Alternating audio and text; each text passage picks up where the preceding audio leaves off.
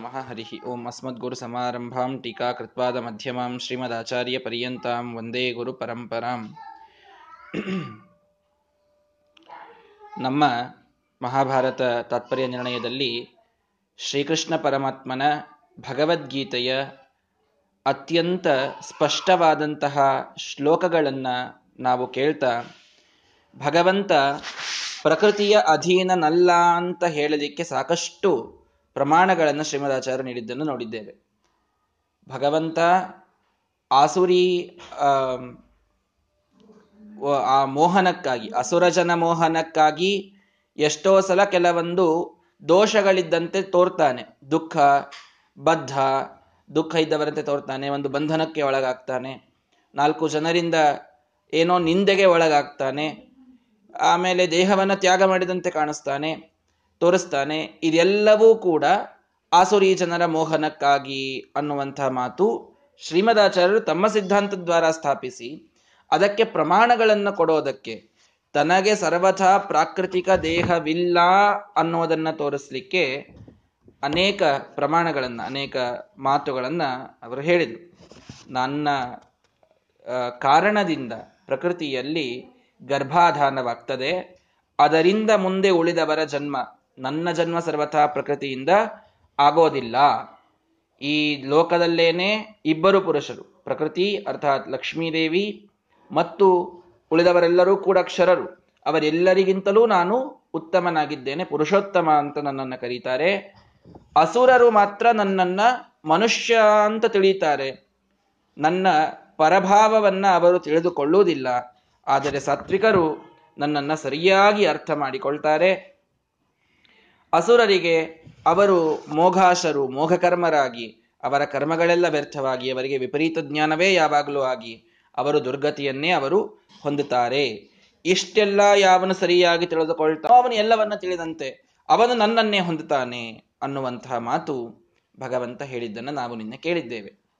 ಇದನ್ನೇ ಈ ಜ್ಞಾನವನ್ನೇ ಪ್ರಶಂಸಿಸ್ತಾ ಇನ್ನೊಂದು ಮಾತು ಹೇಳಿದ, ಸ್ವಲ್ಪ ಏನಂತೀರಿ ಕಾಂಟ್ರವರ್ಷಿಯಲ್ ಆದಂಥದ್ದು ಅಂತ ಬಹಳ ಜನ ಭಾವಿಸ್ತಾರೆ. ಇದಂ ಜ್ಞಾನಂ ಉಪಾಶ್ರಿತ್ಯ, ಮಮ ಸಾಧರ್ಮ್ಯಮಾಗತಾಹ, ಸರ್ಗೇಪಿ ನೋಪಜಾಯಂತೆ, ಪ್ರಳಯೇನ ವ್ಯಥಂತಿ ಚ ಅಂತ ದೇವರು ಹೇಳಿದ. ಈ ನನ್ನ ಅದ್ಭುತವಾದ ಜ್ಞಾನವಿದೆಯಲ್ಲ, ಭಗವದ್ಗೀತೆಯಲ್ಲಿಯೇ ಈ ಮಾತು ಬರ್ತದೆ. ನಾನು ಭಗವದ್ಗೀತೆಯ ಏನು, ನಿತ್ಯದ ಯೂಟ್ಯೂಬಿನ ಪ್ರವಚನದಲ್ಲಿ ಈ ಶ್ಲೋಕ ಬಂದಾಗ ಬಹಳ ವಿವರವಾಗಿ ಇದನ್ನು ಹೇಳಿದ್ದೇನೆ. ಸಂಕ್ಷಿಪ್ತವಾಗಿ ಹೇಳ್ತೇನೆ ಈ ಜ್ಞಾನವನ್ನ ಯಾರು ಆಶ್ರಯ ಮಾಡ್ತಾರೋ ಯಾರಿದನ್ನ ಪಡೆದುಕೊಳ್ತಾರೋ? ಭಗವಂತ, ಪುರುಷೋತ್ತಮ. ಭಗವಂತನಲ್ಲಿ ಯಾವ ದೋಷವಿಲ್ಲ, ಗುಣಗಳಿಂದ ಪರಿಪೂರ್ಣ. ಆಮೇಲೆ ನಮ್ಮ ಶಾಸ್ತ್ರಗಳು ಏನೆಲ್ಲ ಭಗವಂತನ ಬಗ್ಗೆ ತಿಳಿಸಿಕೊಡ್ತವೆಯೋ, ಈ ಎಲ್ಲಾ ಜ್ಞಾನವನ್ನ ಪಡೆದುಕೊಂಡಂಥವರು ಏನ್ ಪಡಿತಾರೆ ಅಂದ್ರೆ, ಮಮ ಸಾಧರ್ಮ್ಯಮಾಗತಾಹ ಅಂತ ಕೃಷ್ಣ ಪರಮಾತ್ಮ ಮಾತು ಹೇಳಿದ. ನನ್ನ ಧರ್ಮಗಳನ್ನ ಪಡೀತಾರವರು ಅಂತ. ಧರ್ಮ ಅಂದ್ರೆ ಗುಣ ಅಂತ ಅರ್ಥ. ನನ್ನ ಗುಣಗಳನ್ನ ಅವರು ಪಡೀತಾರೆ ಅಂತ ಮಾತು ಇಲ್ಲಿ ಬರ್ತದೆ. ಏನು? ಯಾರು ಭಗವಂತನ ಜ್ಞಾನ ಮಾಡಿಕೊಳ್ತಾರೆ, ಅವರು ಭಗವಂತನ ಗುಣಗಳನ್ನ ಪಡೆಯುತ್ತಾರೆ ಭಗವಂತನ ಗುಣಗಳನ್ನ ಪಡೆಯೋದು ಅಂದ್ರೆ ಭಗವಂತನ ಗುಣ ಅಂದ್ರೆ ಸರ್ವೋತ್ತಮತ್ವ, ಭಗವಂತನ ಗುಣ ಅಂದ್ರೆ ಸರ್ವಕರ್ತೃತ್ವ, ಭಗವಂತನ ಗುಣ ಅಂದ್ರೆ ಸರ್ವ ಶಕ್ತಿಮತ್ವ, ಈ ಎಲ್ಲ ಗುಣಗಳನ್ನ ಆ ವ್ಯಕ್ತಿ ಇವನು ಪಡೀತಾನೆ ಅನ್ನುವಂಥ ಅಭಿಪ್ರಾಯದಲ್ಲಿ ಏನೇ ಕೃಷ್ಣ ಹೇಳಿದ್ದಿದನ್ನ ಅಂತ ಬಹಳ ಸಿದ್ಧಾಂತಕಾರರು ಹೀಗೆ ಅರ್ಥ ಮಾಡುತ್ತಾರೆ. ಸ್ಪಷ್ಟವಾದ ಮಾತಿದೆ. ಮಮ ಸಾಧರ್ಮ್ಯಂ ಆಗತಾಹ. ನನ್ನ ಸಹಧರ್ಮತೆಯನ್ನ ನನ್ನ ಗುಣಗಳ ಸಾದೃಶ್ಯವನ್ನ ಅವರು ಪಡೀತಾರೆ ಅಂತ ಮಾತು. ಇಷ್ಟು ಸ್ಪಷ್ಟವಾಗಿ ಕೃಷ್ಣನೇ ನನ್ನ ಗುಣಗಳ ಸದೃಶತೆಯನ್ನ ಅವರು ಪಡೀತಾರೆ ಅಂತ ಗೀತೆಯಲ್ಲಿ ಹೇಳಬೇಕಾದಾಗ, ಮೋಕ್ಷದಲ್ಲೂ ಮತ್ತೆ ಅವರೆಲ್ಲರೂ ಬೇರೆನೇ ಆಗಿರ್ತಾರೆ ಅಂತ ನೀವು ಯಾಕೆ ಹೇಳ್ತೀರಿ ಅಂತ ಶ್ರೀಮದಾಚಾರ್ಯರಿಗೆ ಬಹಳ ಜನ ಪ್ರಶ್ನೆ ಮಾಡೋದುಂಟು. ಅದ್ಭುತವಾದ ಜ್ಞಾನವನ್ನು ಪಡೆದುಕೊಂಡಾದ ಮೇಲೆ, ಭಗವಂತನನ್ನು ತಿಳಿದುಕೊಂಡಾದ ಮೇಲೆ, ಮೋಕ್ಷವನ್ನು ಪಡೆಯೋದು ಅಂತಂದ್ರೆ ಅಷ್ಟೆಲ್ಲ ದೇವರನ್ನು ತಿಳ್ಕೊಂಡ ಮೇಲೆ ಮತ್ತೆ ನಾವು ದೇವರಾಗುವುದು ಅಂತೆ ಅರ್ಥ. ಯಾಕೆ? ಅಷ್ಟು ಅದ್ಭುತವಾದ ಜ್ಞಾನ ಆಗಿರ್ತದಲ್ಲ ನಮಗೆ. ಜ್ಞಾನ ಏನು ಕಡಿಮೆ ಆಗಿರ್ತದ. ಏನು ಕರ್ಮಗಳನ್ನು ಕಡಿಮೆ ಮಾಡಿರ್ತೀವ? ಎಷ್ಟೆಲ್ಲ ಕರ್ಮಗಳನ್ನ, ಒಳ್ಳೆಯ ಕರ್ಮಗಳನ್ನು ಮಾಡಿ, ಏನು ಅದ್ಭುತವಾದ ಜ್ಞಾನವನ್ನ ಎಲ್ಲ ದೇವರಿಂದ ಪಡೆದುಕೊಂಡಾದ್ಮೇಲೆ ಇಷ್ಟು ಜನ್ಮದ ಒಂದು ಸಿದ್ಧಿ, ಇಷ್ಟು ಜನ್ಮದ ಒಂದು ಸಾಧನ, ಇದೆಲ್ಲವನ್ನ ನೋಡಿದ ಮೇಲೆ ಭಗವಂತ ಯೋಗ್ಯ ಇದ್ದಾನಿವನು. ನನ್ನೊಳಗೆ ಇವನನ್ನ ಸೇರಿಸಿಕೊಳ್ಳಲಿಕ್ಕೆ ಯೋಗ್ಯ ಇದ್ದಾನೆ ಅಂತ ತನ್ನೊಳಗೆ ನಮ್ಮನ್ನ ಸೇರಿಸಿಕೊಂಡು ಬಿಡ್ತಾನೆ. ನಾವು ದೇವರು ಒಂದಾಗಿ ಬಿಡ್ತೇವೆ. ಇದೇ ತಾನೇ ಮೋಕ್ಷ. ಭಗವಂತನೇ ಆಗುವಂಥದ್ದು ಅಥವಾ ಭಗವಂತನಲ್ಲಿಯೇ ಪ್ರವೇಶ ಮಾಡುವಂಥದ್ದು, ಇದೇ ಮೋಕ್ಷ. ಇಷ್ಟು ಸಿದ್ಧಿಯನ್ನ ಪಡೆದಾಗ ಭಗವಂತ ಯಾಕೆ ನಮ್ಮನ್ನ ತನ್ನಲ್ಲಿ ಕರೆದುಕೊಳ್ಳುವುದಿಲ್ಲ? ಇಂತಹ ಒಂದಿಷ್ಟು ಯುಕ್ತಿಗಳನ್ನ ಚಲಾಯಿಸ್ತಾರೆ. ಮತ್ತೆ ಮೇಲೆ ಇಂತಹ ಮಾತುಗಳು ಬೇರೆ ಇವೆ. ಮಮ ಸಾಧರ್ಮ್ಯಮಾಗತಃ ಅಂತ ಕೃಷ್ಣ ಸ್ಪಷ್ಟವಾಗಿ ಬಾಯಿ ಬಿಟ್ಟು ಹೇಳ್ತಾ ಇದ್ದಾನೆ ಬೇರೆ. ನನ್ನ ಗುಣಗಳನ್ನು ಪಡೆದುಕೊಳ್ತಾರೆ. ಭಗವಂತನ ಗುಣಗಳನ್ನ ಇನ್ನೊಬ್ಬರು ಪಡೆದುಕೊಳ್ಳಿಕ್ಕೆಲ್ಲ ಆಗ್ತದೆ? ವಿಚಾರ ಮಾಡಿ ನೋಡ್ರಿ. ಭಗವಂತನ ಗುಣಗಳನ್ನ ಪಡೆಯೋದು ಅಂದ್ರೆ ಭಗವಂತನ ಗುಣಗಳು ಇನ್ನೊಬ್ಬರಿಗಿಲ್ಲ. ಭಗವಂತನನ್ನು ಬಿಟ್ಟು ಮತ್ತೊಬ್ಬರಿಗಿಲ್ಲ. ಆದರೆ ಮುಕ್ತರಾದವರು ಭಗವಂತನ ಗುಣಗಳನ್ನು ಪಡೀತಾರೆ ಅಂತಂದ್ರೆ ಭಗವಂತನೇ ಆಗ್ತಾರೆ ಅನ್ನುವಂಥ ಅರ್ಥವನ್ನೇ ಕೃಷ್ಣ ಹೇಳಿರಲಿಕ್ಕೆ ಬೇಕು. ಬೇರೆ ಅಲ್ಲಿ ಅರ್ಥ ಮಾಡಲಿಕ್ಕೆ ಬರುವುದಿಲ್ಲ ಅಂತ ಅನೇಕ ಯುಕ್ತಿಗಳನ್ನ ತಿಳಿಸ್ತಾರೆ. ಅಲ್ಲಿ ಶ್ರೀಮದಾಚಾರ್ಯರು ಒಂದೆರಡು ಯುಕ್ತಿಗಳನ್ನು ಹೇಳೋದುಂಟು. ಒಂದು, ಕೃಷ್ಣ ಪರಮಾತ್ಮನಿಗೆ ಅವನ ಗುಣಗಳನ್ನೇ ಎಲ್ಲರೂ ಪಡೆದುಕೊಳ್ತಾರೆ, ಅವನೇ ಆಗ್ತಾರೆ ಅನ್ನುವಂಥ ಮಾತು ಹೇಳೋದಿದ್ರೆ, ಅದರ ಹಿಂದಿನ ಹಿಂದಿನ ಕಡೆಗೆ ವಿಶ್ವರೂಪಾಧ್ಯಾಯದಲ್ಲಿ ಎಲ್ಲ ಬರಬೇಕಾದಾಗ ನತ್ವತ್ ಸಮೋ ಅಸ್ತಿ ಅಭ್ಯಧಿಕ ಕುತೋನ್ಯ ಅಂತ ಮಾತು ನಿನ್ನೆಯ ದಿನನೇ ನೀವು ಕೇಳಿದ್ದೀರಿ ನಿನಗೆ ಸಮಾನರಾಗಿ ಯಾರೂ ಬರುವುದಿಲ್ಲ, ಅಧಿಕರಾಗಂತೂ ಯಾರೂ ಇರುವುದಿಲ್ಲ ಅಂತೊಂದು ಮಾತು, ಗೀತೆಯಲ್ಲೇ ಬರತಕ್ಕಂಥ ಮಾತು. ನಿನಗೆ ಸಮಾನರಾಗಿ ಯಾರೂ ಬರುವುದಿಲ್ಲ. ಅಧಿಕರಾಗಿ ಯಾರೂ ಇರಲಿಕ್ಕೆ ಸಾಧ್ಯ ಇಲ್ಲ. ಇದು ಯಾವ ಇದು ಎಲ್ಲಿ ಬಂದಿದೆ ಹೇಳ್ರಿ? ಗೀತೆಯಲ್ಲೇ ಬಂದಿದೆ. ಇಲ್ಲೇನ್ ಬಂತು? ಮಮ ಸಾಧರ್ಮ್ಯಮಾಗತಾಹ. ನನ್ನ ಸಮಾನವಾದ ಗುಣಗಳನ್ನು ಪಡೀತಾರೆ ಅಂತ ಬಂತು.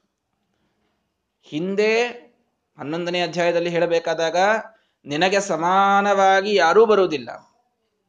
ಇಲ್ಲಿ ಮಮ ಸಾಧರ್ಮ್ಯಮಾಗತಾಹ ಅಂತನ್ನುವಾಗ ನಿನ್ನ ಸಮಾನವಾದ ಗುಣಗಳನ್ನ ಪಡಿ, ನನ್ನ ಸಮಾನವಾದ ಗುಣಗಳನ್ನ ಪಡೀತಾರೆ ಮುಕ್ತರು ಅಂತ ಕೃಷ್ಣನ ಮಾತು. ಎರಡು ವಿರುದ್ಧವಾಗಿ ಕಾಣ್ತವೋ ಇಲ್ಲೋ? ನೀವು ಕೇವಲ ಒಂದನ್ನೇ ನೋಡಿ ಅರ್ಥ ಮಾಡಿಬಿಟ್ರಿ ಅಂತಂದ್ರೆ ಆ ಹಿಂದಿನ ಮಾತಿಗೆ ವಿರೋಧ ಬರ್ತದೆ.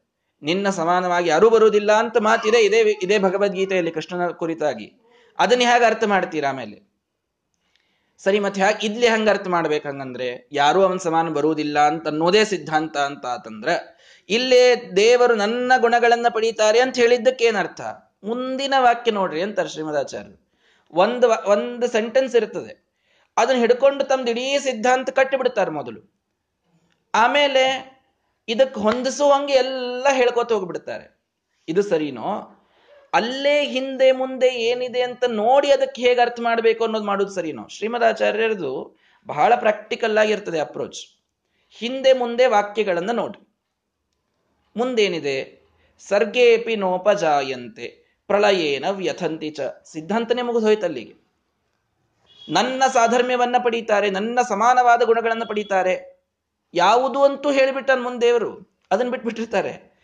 ಅವನ ಗುಣಗಳನ್ನು ಪಡೆಯೋದು ಅಂದ್ರೆ ಸರ್ವೋತ್ತಮತ್ವ, ಸರ್ವಕರ್ತೃತ್ವ, ಸರ್ವಶಕ್ತಿಮತ್ವ. ಇದೇ ಹೋಗ್ಬಿಡ್ತಾರೆ ಒಮ್ಮಿಂದೊಮ್ಮೆ ಕಾರಣ ಇಲ್ಲ. ಮುಂದಿನ ವಾಕ್ಯದಲ್ಲೇ ದೇವರು ಹೇಳಿದ, ಮುಂದಿನ ಯಾವ ಸೃಷ್ಟಿಯೊಳಗೂ ಅವರು ಹುಟ್ಟುವುದಿಲ್ಲ. ಪ್ರಳಯದೊಳಗೆ ಅವರಿಗೆ ದುಃಖ ಆಗುವುದಿಲ್ಲ. ಇದು ದೇವರ ಗುಣ ಹೌದೋ ಅಲ್ಲೋ? ಸೃಷ್ಟಿಯ ಚಕ್ರದೊಳಗೆ ಬರೋದೆ, ಬರದೇ ಇರುವುದು, ಅಂದ್ರೆ ಬಂಧನಕ್ಕೊಳಗಾಗಿ ಬರದೇ ಇರುವುದು, ಪ್ರಳಯದಲ್ಲಿ ಯಾವ ವ್ಯಥೆಯನ್ನ ಪಡೆದೇ ಇರುವುದು.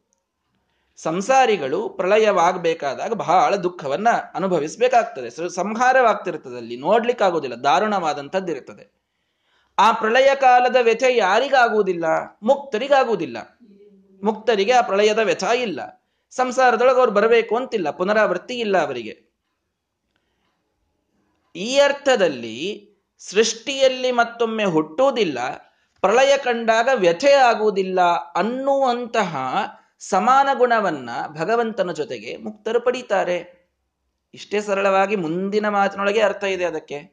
ದೊಡ್ಡದಾಗಿ ಮೊದಲು ಸಿದ್ಧಾಂತ ಒಂದೇ ಮಾತಿನ ಮೇಲೆ ಮಾಡಿ, ಆಮೇಲೆ ಉಳಿದ ಮಾತುಗಳನ್ನು ಅದಕ್ಕೆ ಹೊಂದಿಸೋಕ್ಕಿಂತ ಇದ್ದ ವಾಕ್ಯವನ್ನೇ ಹಿಂದೆ ಮುಂದೆ ನೋಡಿ ಅರ್ಥ ಮಾಡಿ, ಅದರ ಎಕ್ಸಾಕ್ಟ್ ಮೀನಿಂಗ್ ಏನ್ ಬರ್ತದೆ ಅಂತ ಅನ್ನೋದನ್ನು ತಿಳಿದುಕೊಂಡು ಬಿಟ್ರೆ ಇದು ಎಷ್ಟು ಸರಳ ಅಂತ ಶ್ರೀಮದಾಚಾರ್ಯ ಹೇಳ್ತಾ ಇದ್ದಾರೆ.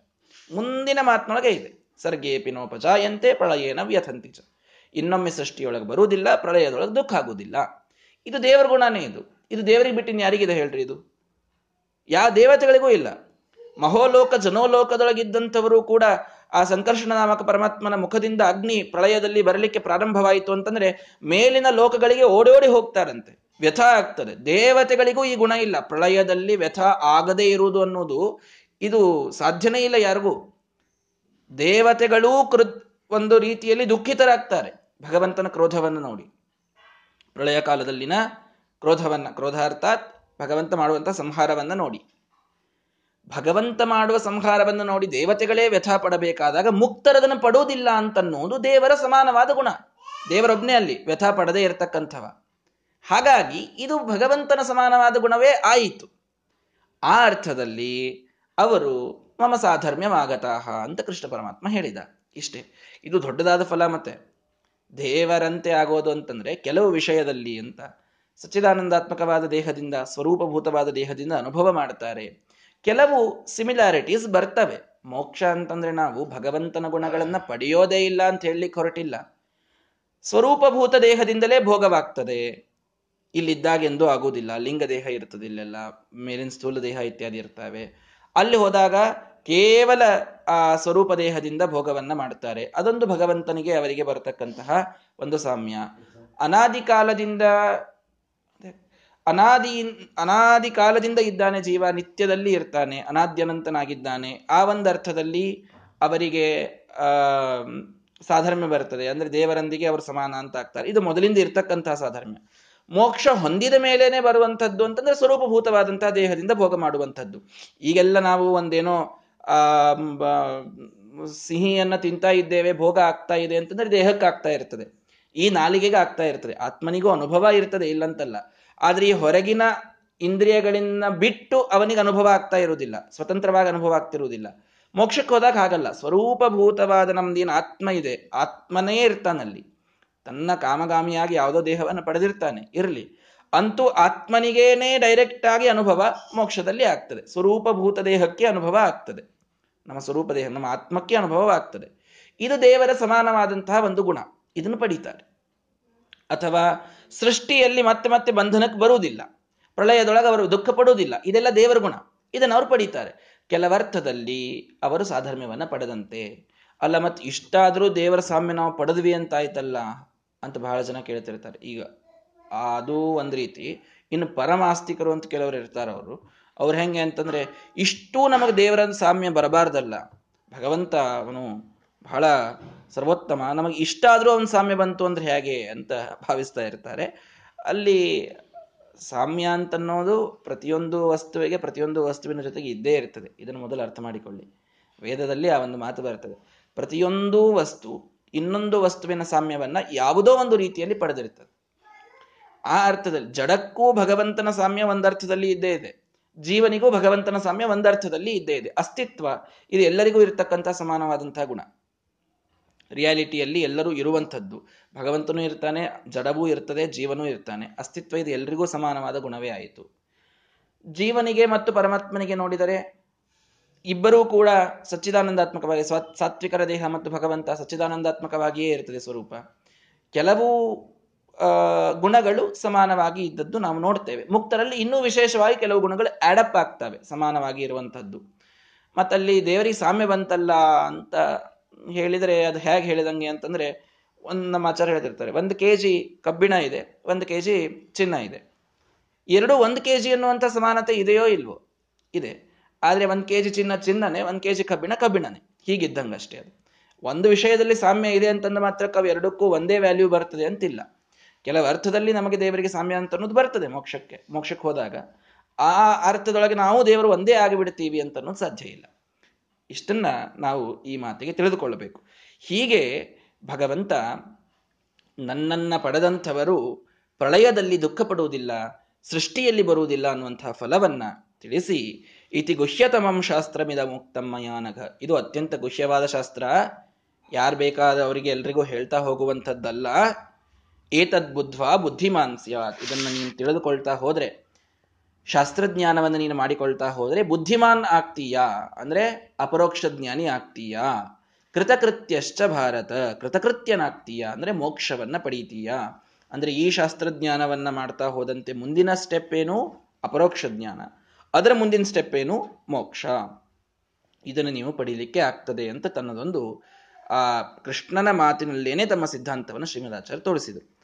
ಇನ್ನು ಇನ್ನೂ ಸ್ವಲ್ಪ ಇವರ ಅಸುರರ ಒಂದು ಬಗ್ಗೆ ಅವರ ಬಗ್ಗೆನೆ ಭಗವಂತನೇ ಹೇಳುವ ಮಾತುಗಳನ್ನು ಕೆಲವನ್ನ ಕೋಟ್ ಮಾಡ್ತಾರೆ ಶ್ರೀಮದಾಚಾರ್ಯ. ಈ ಅಸುರರ ಸ್ವಭಾವ ಹೇಗಿರ್ತದೆ ಹಿಂದೊಂದು ಹೇಳಿದ್ರು, ದೇವರನ್ನ ಮನುಷ್ಯ ಅಂತ ತಿಳಿತಾರೆ ಅಸುರರ ಸ್ವಭಾವ. ದೇವರನ್ನ ಮನುಷ್ಯ ಅಂತ ತಿಳಿದು ಅವನಲ್ಲಿ ದೋಷಗಳನ್ನು ಕಾಣ್ತಾರೆ. ಅವರು ಅವರ ಎಲ್ಲ ಕರ್ಮಗಳು, ಜ್ಞಾನ ಎಲ್ಲ ವ್ಯರ್ಥವಾಗಿ ಹೋಗ್ತದೆ ಅಂತ ಹೇಳಿದ್ರು. ಅದನ್ನೇ ಇನ್ನೂ ಭಗವದ್ಗೀತೆಯ ಮಾತುಗಳಿಂದಲೇನೆ ಮತ್ತೆ ಸಾಧನ ಮಾಡ್ತಾರೆ. ದ್ವೌಭೂತ ಸರ್ಗವು ಲೋಕೇಸ್ಮಿನ್. ಈ ಲೋಕದಲ್ಲಿ ಎರಡು ರೀತಿಯ ಸೃಷ್ಟಿ ಆಗ್ತದೆ. ಎರಡು ರೀತಿಯ ಭೂತಗಳು, ಅರ್ಥಾತ್ ಜೀವರಾಶಿಗಳು ಹುಟ್ಟುತ್ತಾರೆ. ದೈವ, ಆಸುರ ಏವಚ. ದೈವಿ ಒಂದಿಷ್ಟು ಸ್ವಭಾವದವರು, ಆಸುರಿ ಸ್ವಭಾವದವರು ಒಂದಿಷ್ಟು. ತಿಳ್ಕೊಳ್ಬೇಕು, ರಾಜಸರು ಹುಟ್ಟುತ್ತಾರೆ ಅಂತ. ದೈವೋ ವಿಸ್ತರಶ ಪ್ರೋಕ್ತಃ. ದೈವವನ್ನ ವಿಸ್ತಾರವಾಗಿ ಭಗವಂತ ಈ ಶ್ಲೋಕ ಬರೋ ಹಿಂದಿನ ಶ್ಲೋಕದಲ್ಲಿ ಹೇಳಿದ್ದಾನೆ. ಆಸುರಂಪ ಅರ್ಥಮೇಶ್ರುನು ಆಸುರಿ ಸೃಷ್ಟಿಯನ್ನು ಹೇಳುತ್ತೇನೆ ಕೇಳು. ಹೇಗಿರ್ತಾರವರು ಆ ಅಸುರರೇನು ಹುಟ್ಟುತ್ತಾರಲ್ಲ ಅವ್ರ ಸ್ವಭಾವ.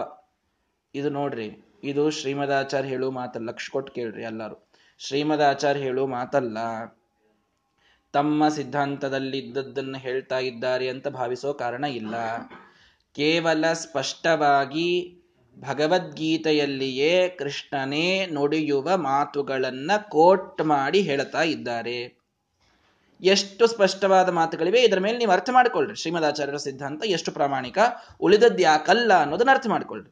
ಇದು ನಮ್ಮ ನಮ್ಮ ಮಾತುಗಳ ಅಲ್ಲ, ಭಗವದ್ಗೀತೆಯಲ್ಲಿ ಕೃಷ್ಣನ ಮಾತುಗಳು. ಏನಂತ ಹೇಳ್ತಾ ಇದ್ದಾರೆ ನೋಡ್ರಿ. ಅಸತ್ಯಂ ಅಪ್ರತಿಷ್ಠಂತೆ, ಜಗದಾಹುರನೀಶ್ವರಂ, ಅಪರಸ್ಪರ ಸಂಭೂತಂ, ಕಿಮನ್ಯತ್ ಕಾಮ ಹೈತುಕಂ ಒಂದೊಂದೇ ಶಬ್ದವನ್ನ ಇದನ್ನ ಬಿಟ್ಟು ಬೇರೆ ಅರ್ಥ ಮಾಡ್ಲಿಕ್ಕೆ ಟ್ರೈ ಮಾಡ್ರಿ ಬೇಕಾದ್ರೆ ಅಸತ್ಯಂ ಅಪ್ರತಿಷ್ಠಂತೆ ಜಗತ್ ಆಹುರನೀಶ್ವರಂ ಈ ಜಗತ್ತನ್ನ ಅಸತ್ಯ ಅಂತ ಕರೀತಾರೆ. ಯಾರಿವರು? ಆಸುರಂ ಪಾರ್ಥಮೇಶೃಣು ಆಸುರಿ ಸ್ವಭಾವದವರ ಬಗ್ಗೆ ಹೇಳ್ತೇನೆ ಕೇಳು ಅಂತ ಗೀತೆಯಲ್ಲಿ ಪ್ರತಿಜ್ಞೆ ಮಾಡಿ ಭಗವಂತ ಹೇಳ್ತಾ ಇರುವಂತಹ ಮಾತಿದು. ಅಸುರ ಸ್ವಭಾವದವರು ಹೇಗಿರ್ತಾರೆ? ಈ ಜಗತ್ತನ್ನ ಅಸತ್ಯ ಅಂತ ಕರೀತಾರೆ. ಅಪ್ರತಿಷ್ಠಂ. ಇದಕ್ಕೆ ಯಾರೂ ಆಧಾರ ಇಲ್ಲ. ಇದು ನಿರಾಶ್ರಿತ. ಇದಕ್ಕೆ ಆಧಾರ ಇಲ್ಲ ಅಂತಂದ್ರೆ ಏನು? ಸುಳ್ಳು ಅಂತ. ಸುಳ್ಳಿಗೆ ಆಧಾರ ಇರುವುದಿಲ್ಲ. ನನಗೆ ದೂರದಲ್ಲಿ ಸಿಂಪೆಯನ್ನು ನೋಡಿದಾಗ ಬೆಳ್ಳಿ ಕಂಡಿದೆ. ಆ ಬೆಳ್ಳಿಗೆ ನಿಜವಾಗಿ ಯಾವುದೂ ಆಧಾರವಿಲ್ಲ. ಹಾಗೆ ಇದು ಅಸತ್ಯ, ಇದು ನಿರಾಧಾರ. ಈ ಜಗತ್ತು ನಿರಾಧಾರ, ಇದು ಕಲ್ಪಿತ. ಅನೀಶ್ವರಂ, ಇದಕ್ಕೊಬ್ಬ ಈಶ್ವರ, ಇದನ್ನು ನಡೆಸುವಂತಹ ಒಬ್ಬ ಸ್ವಾಮಿ, ಇದಕ್ಕೊಬ್ಬ ಒಡೆಯ ಇದ್ದಾನೆ ಅಂತ ಏನೇನೂ ಇಲ್ಲ. ಅಪರಸ್ಪರ ಸಂಭೂತಂ, ಒಂದರಿಂದ ಒಂದು ಹುಟ್ಟಿದೆ ಸ್ಪಷ್ಟವಾಗಿ ನಮಗೆ ವೇದಗಳು ಹೇಳ್ತಾ ಇರ್ತವೆ. ಆಕಾಶ ದ್ವಾಯು ವಾಯೋರಗ್ನಿ ಅಗ್ನೇರಾಪಹ, ಅದ್ಭ್ಯ, ಪೃಥಿವಿ, ಪೃಥಿವ್ಯಾ ಔಷಧಯ ಔಷಧಿಭ್ಯೋ, ಅನ್ನಂ, ಅನ್ನಾತ್, ಪುರುಷ. ಇಷ್ಟು ಸ್ಪಷ್ಟವಾಗಿ ಹೇಳ್ತಾವೆ ವೇದಗಳು.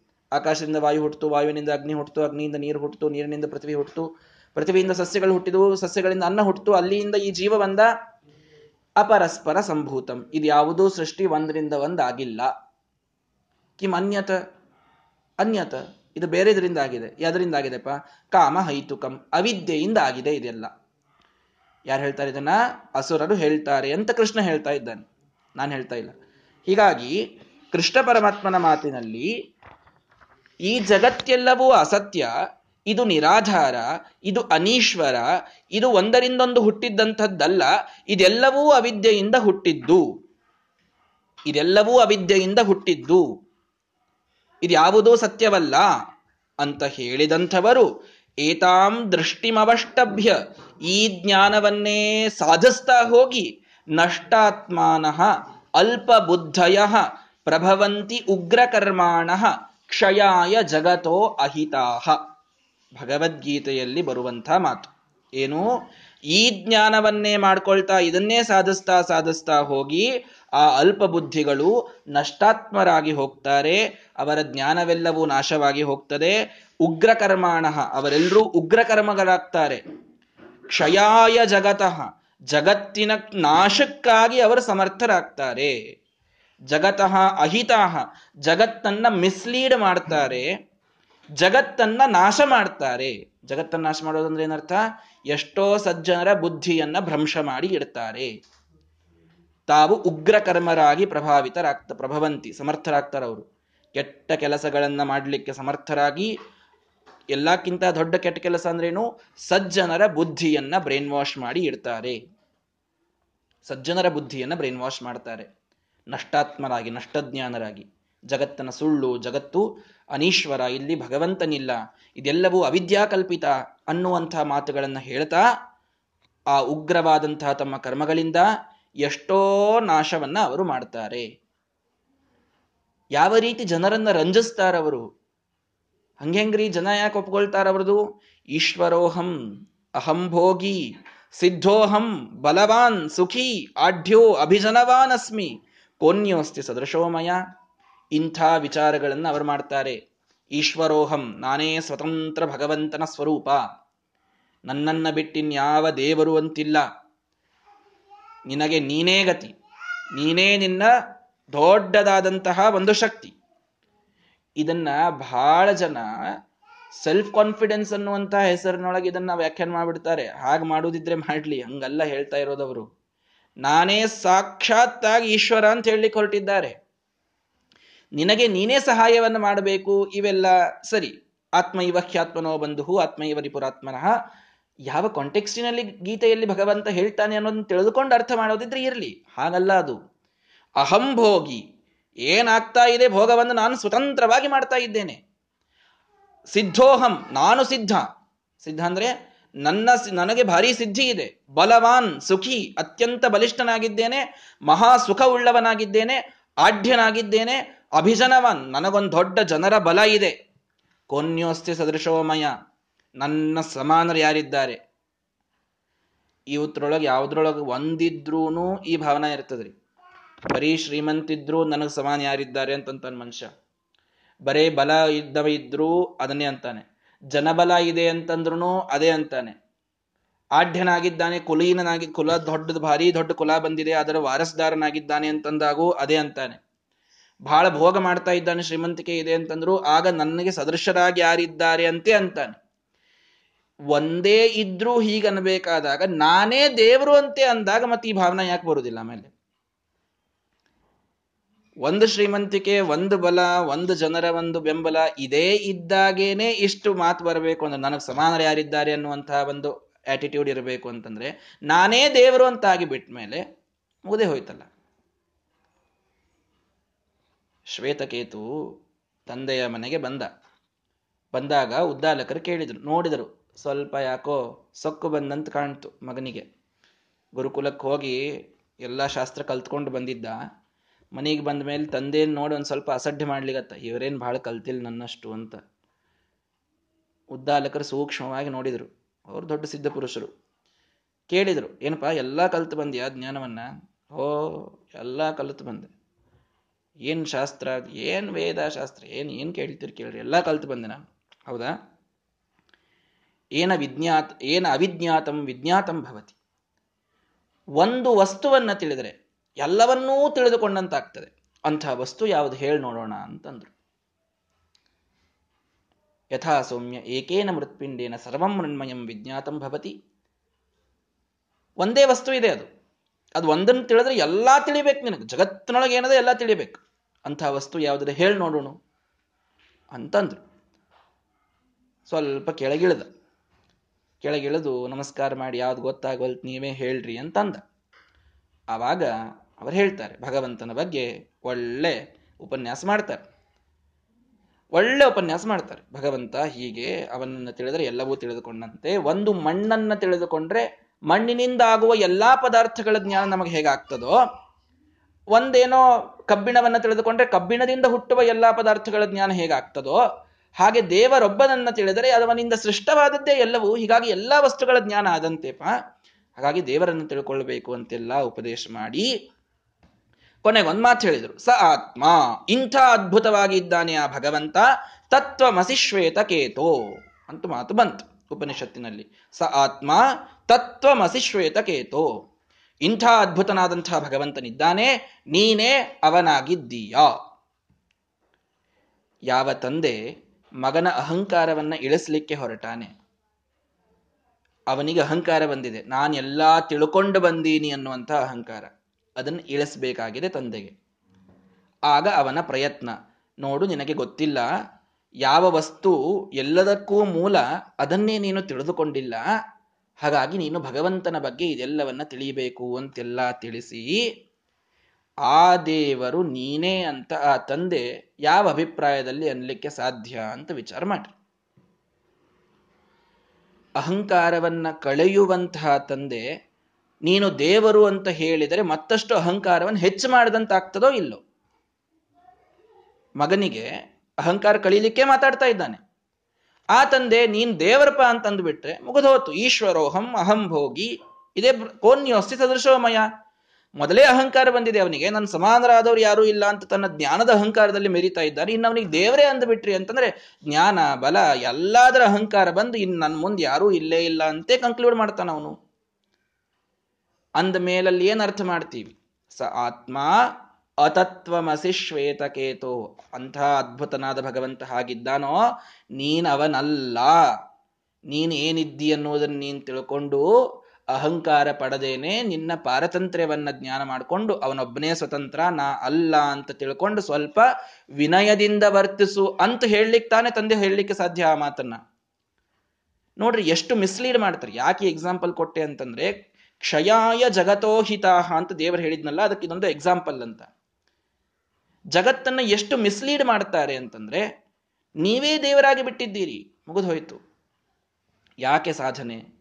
ಯಾಕೆ ಬೇಕೆಲ್ಲವು? ಈ ಸುಳ್ಳಾದ ಜಗತ್ತನ್ನ ನನ್ನದು ಅಂತ ಭಾವಿಸಿ, ಇದರೊಳಗೆ ಎಷ್ಟೆಲ್ಲ ಕಷ್ಟಪಟ್ಟು ಯಾಕೆ ಮಾಡ್ತೀರಿ?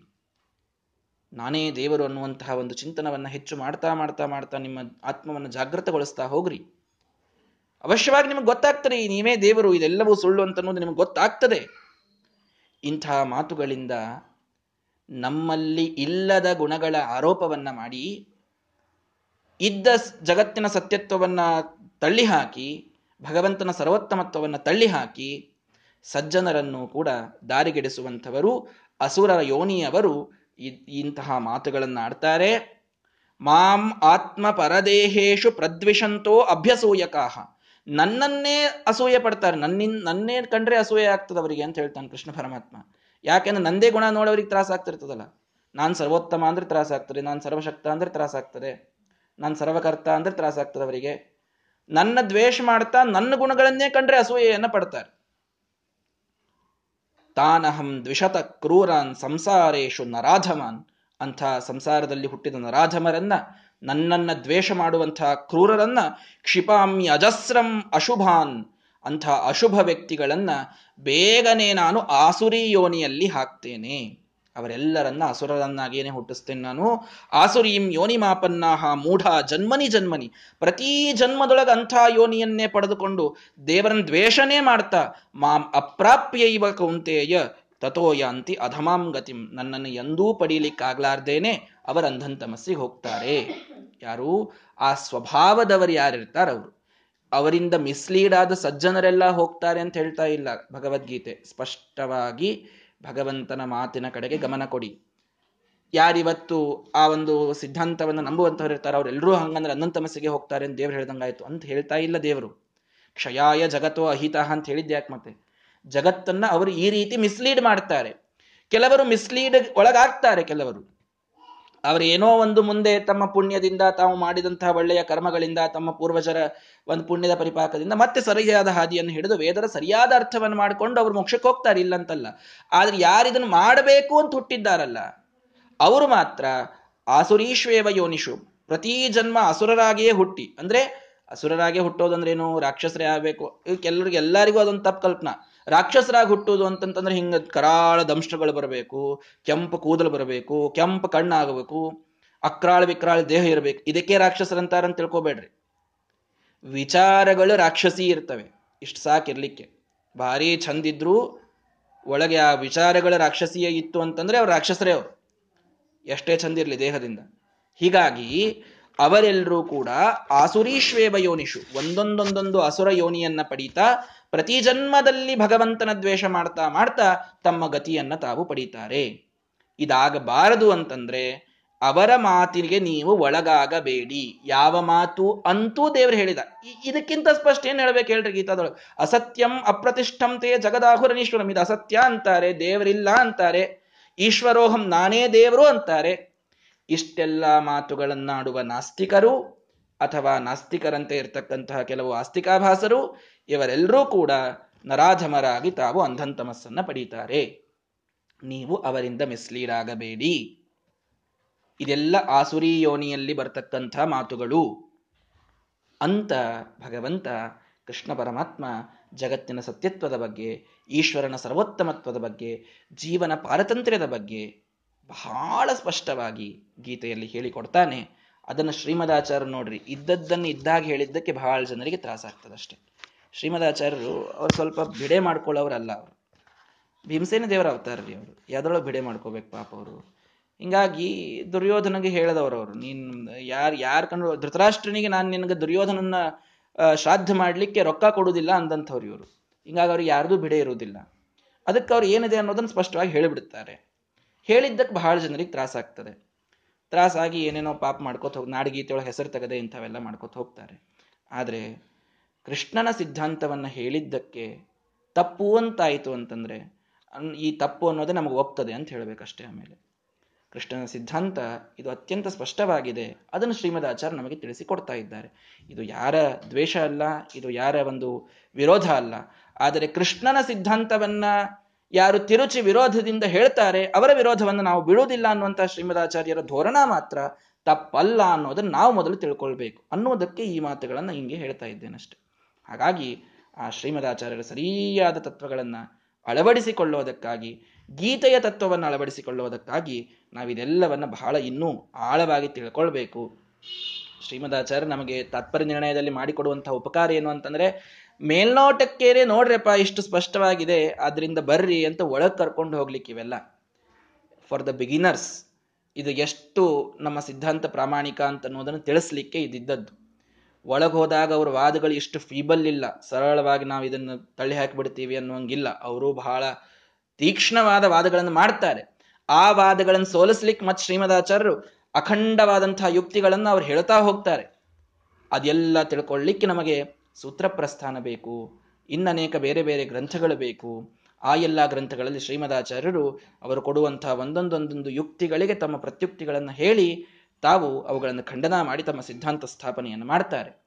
ಆದರೆ ಮೊಟ್ಟ ಮೊದಲು ಒಂದು ಸ್ಟೇಜಿನಲ್ಲಿದ್ದಂಥವರಿಗೆ ಸರಳವಾಗಿ ನಮ್ಮ ಸಿದ್ಧಾಂತ ಅರ್ಥ ಆಗೋದಕ್ಕೆ, ನಮ್ಮ ಸಿದ್ಧಾಂತ ಎಷ್ಟು ಪ್ರಾಮಾಣಿಕ, ಉಳಿದವರನ್ನು ಹೇಗೆ ನಾನು ವಿರೋಧ ಮಾಡುವುದಲ್ಲ, ಕೃಷ್ಣ ಹೇಗೆ ವಿರೋಧ ಮಾಡಿದ್ದಾನೆ ನೋಡ್ಕೊಳ್ಳಿ. ಅನ್ಲಿಕ್ಕೆ ಈ ಎಲ್ಲ ಮಾತುಗಳನ್ನು ಒಂದೇ ಕಡೆಗೆ ಕೋಟ್ ಮಾಡಿ ತಾತ್ಪರ್ಯ ನಿರ್ಣಯದಲ್ಲಿ ಶ್ರೀಮದಾಚಾರ್ಯ ಕೊಡ್ತಾ ಇದ್ದಾರೆ. ಇಂತಹ ಅದ್ಭುತವಾದಂತಹ ಗ್ರಂಥ ತಾತ್ಪರ್ಯ ನಿರ್ಣಯ. ನಮ್ಮ ಸಿದ್ಧಾಂತ ನಮಗೆ ಗಟ್ಟಿ ಆಗಬೇಕು. ನಮ್ಮ ಸಿದ್ಧಾಂತ ಎಷ್ಟು ಪ್ರಾಮಾಣಿಕ ಅಂತ ಅನ್ನೋದು ತಿಳಿಬೇಕು. ಶ್ರೀಮದಾಚಾರ್ಯ ತಾವು ಸ್ವಂತ ಹೇಳಿದ್ದಲ್ಲ ಏನು, ಕೃಷ್ಣನೇ ಹೇಳಿದ್ದನ್ನು ತಾವು ಈಕೋ ಮಾಡ್ತಾ ಇದ್ದಾರೆ, ಶಾಸ್ತ್ರಗಳೇ ಹೇಳಿದ್ದನ್ನು ತಾವು ಪ್ರತಿಧ್ವನಿಯಲ್ಲಿ ಹೇಳ್ತಾ ಇದ್ದಾರೆ ಅನ್ನೋದನ್ನು ಗೊತ್ತಾಗಬೇಕು ಅಂದ್ರೆ ತಾತ್ಪರ್ಯ ನಿರ್ಣಯವನ್ನು ಓದಬೇಕು.